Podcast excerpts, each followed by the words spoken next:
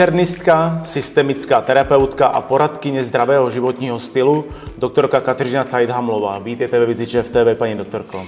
Dobrý den, děkuji za pozvání. Je pro nás z pohledu zdravého stravování rok 2020 jiný než roky předchozí?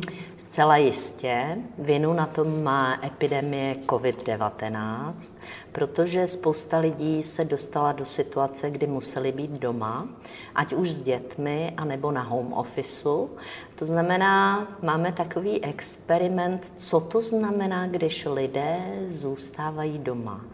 Stala se spousta věcí, někteří lidé se stresují, ubyl pohyb, No a někteří lidé stloustli a jiní zhubli.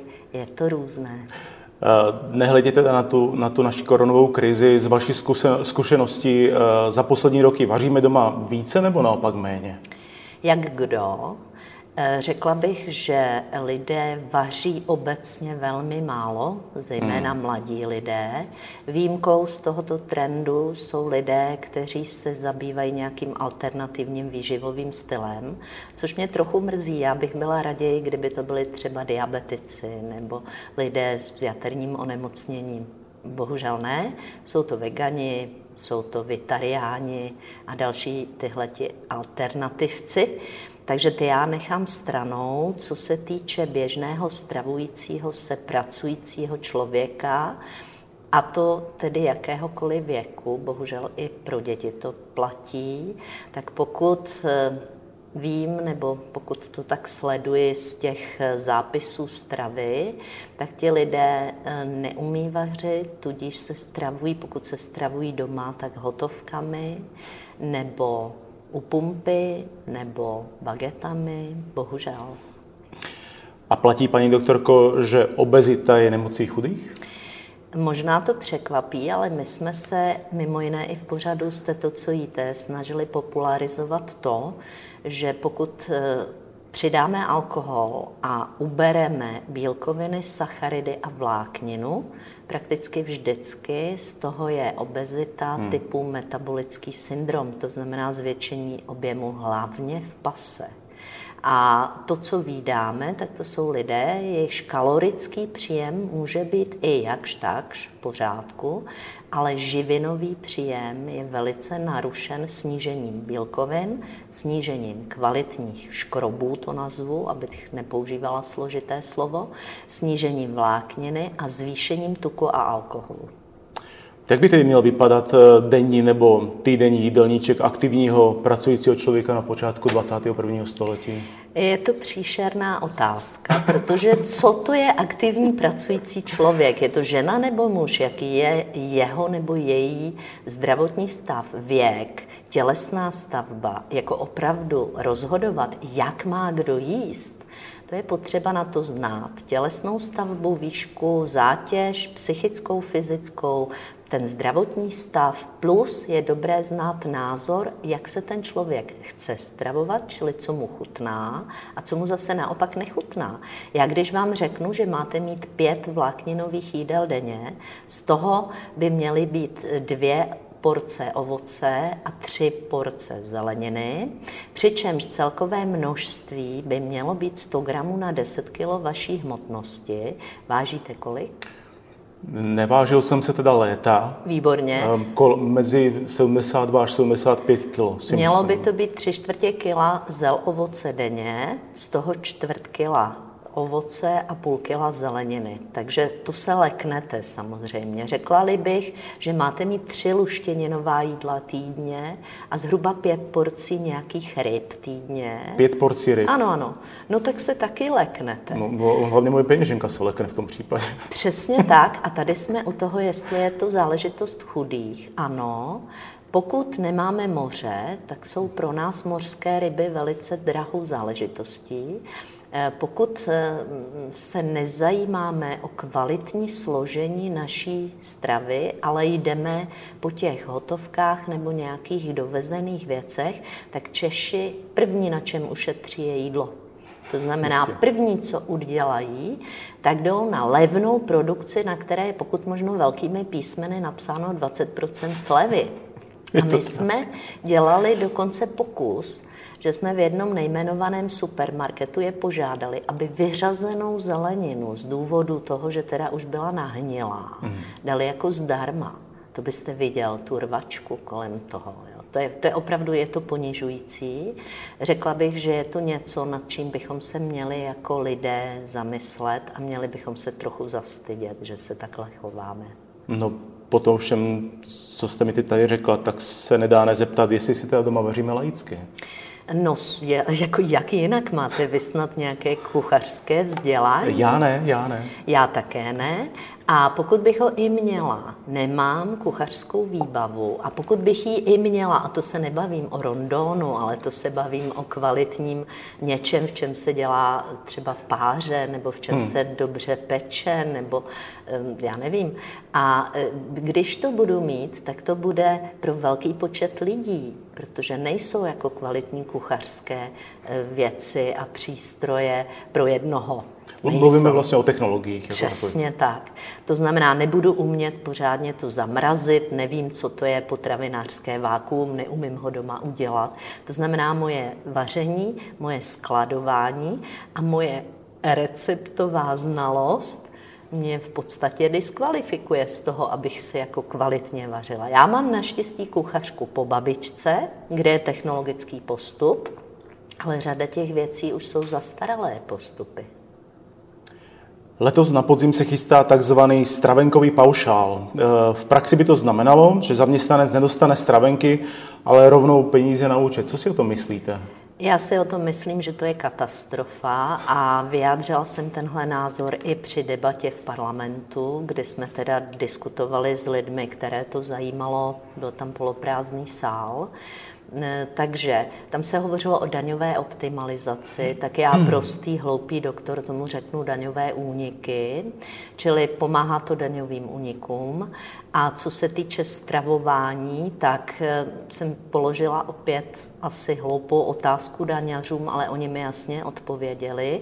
Stravovací paušál je tedy položka odčitatelná z daní pro zaměstnavatele, ale zaměstnanci se nezapočítává do eh, úhrad dovolené, do úhrad nemocenské, to znamená, ono to jako moc hezky vypadá, ale ten, vět, ten zaměstnanec se eh, nestačí divit, co za ztráty vinou stravovacího paušálu mu nastanou.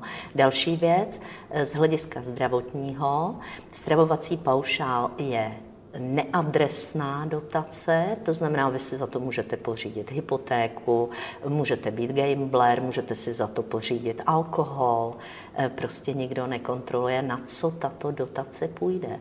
Takže v alkoholické oparu české společnosti, my jsme tuším první, možná druzí na světě v konzumaci piva, tak já už vidím, kolik lidí bude velmi rádo, že má víc na pivo. No ono to zaměstnanecké stravování je tu s námi už dobrých 100 eh, let. Tak proč myslíte, že vláda přistupuje k takovému rozhodnutí právě v této chvíli? Volby, jednoznačně. Eh, to znamená, eh, tak ono to hezky vypadá, dáme vám peníze. Nejmenovaný politik dokonce ukazuje bankovky. A to je tedy útok na nejnižší půdy lidské společnosti a je to něco, co teda by pán měl zvážit, protože je to opravdu mm, divná věc. Není to dobré. Pamatuju si, že nám to říkal kolega, když jsme jeli do Afriky. Vem si sebou hodně hotovosti a takhle to před těma černochama jako ukazuj, protože oni na to skočej. A tady se to děje vlastně taky. Trapné. Jaká rizika by to sebou neslo, pokud návrh projde a vstoupí v platnost? Takže já to schrnu. Za prvé toho budou zneužívat zaměstnavatele k daňovým únikům, za druhé poškodí to zaměstnance na e, sociálním a zdravotním a hmm. na dalších věcech, které se počítají z té celkové mzdy.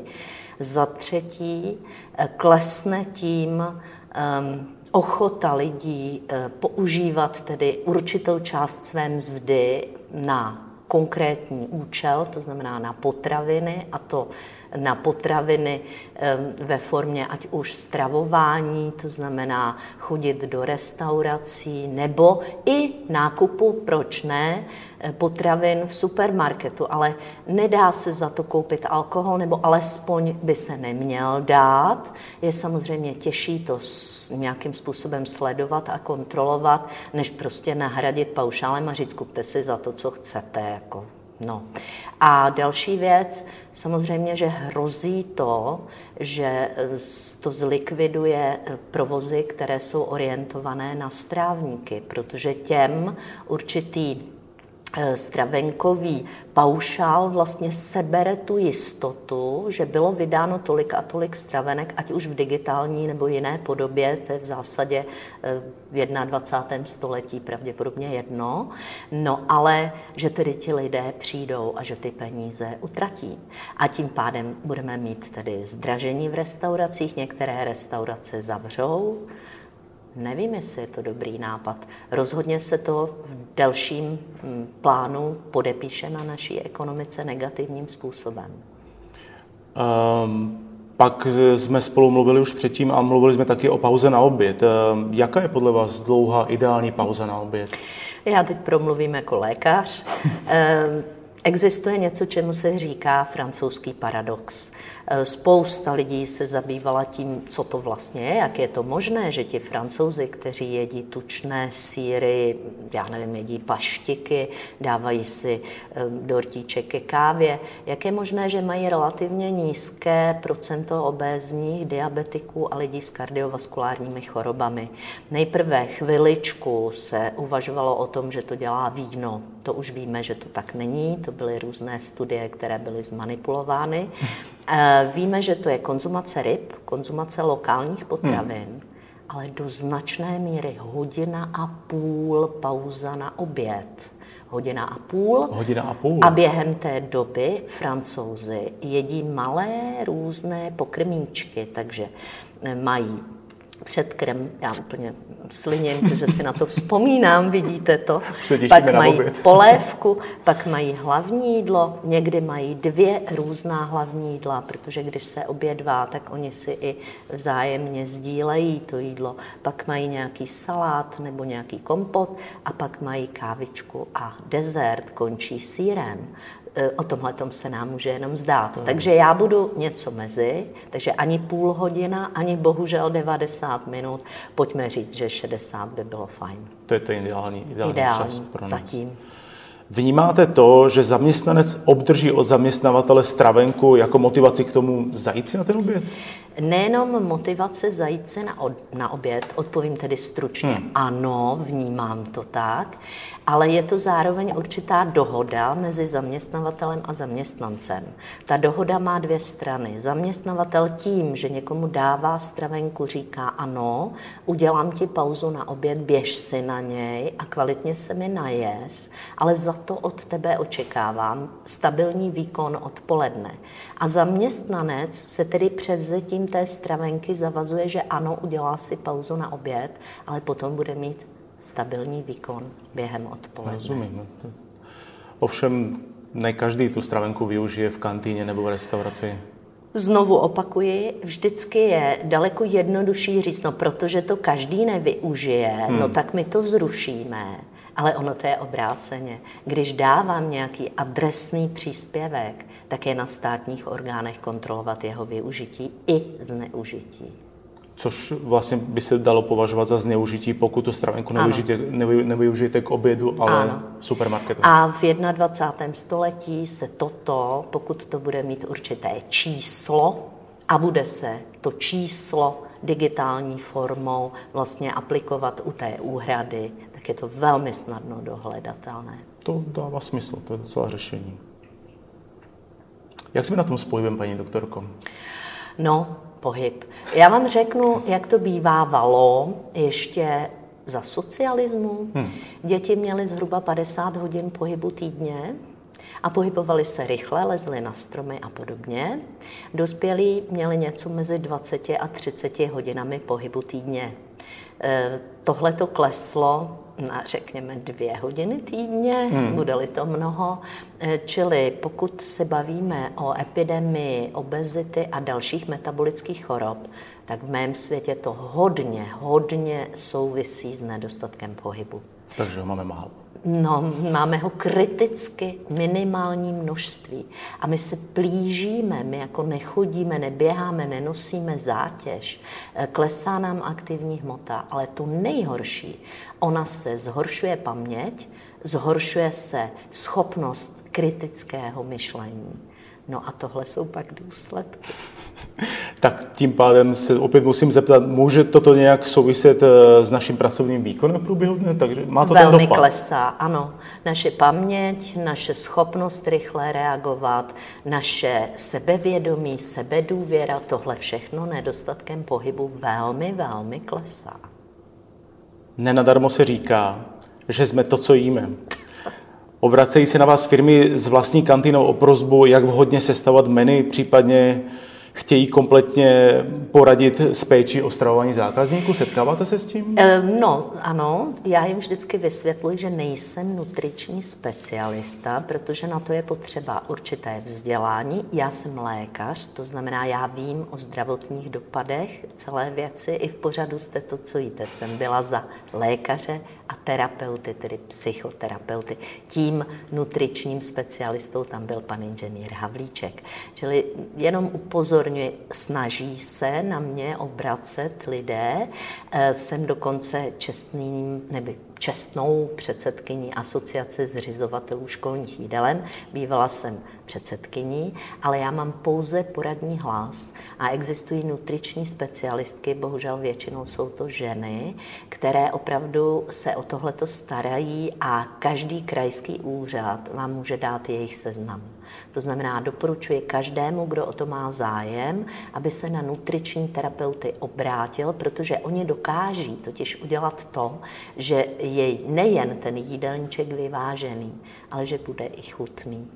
Což je docela dost důležité. Velmi podstatné, ano. Tak vám moc děkuji za rozhovor, paní doktorko. Já moc děkuji za pozvání a prosím, držme si opravdu palce, ať vyhrají znovu stravenky a ať stravovací paušal z jakýchkoliv důvodů není schválen. Prosím o to. Hostem Vizi TV byla doktorka Kateřina Cajdhamlová. Děkuji moc, a se daří.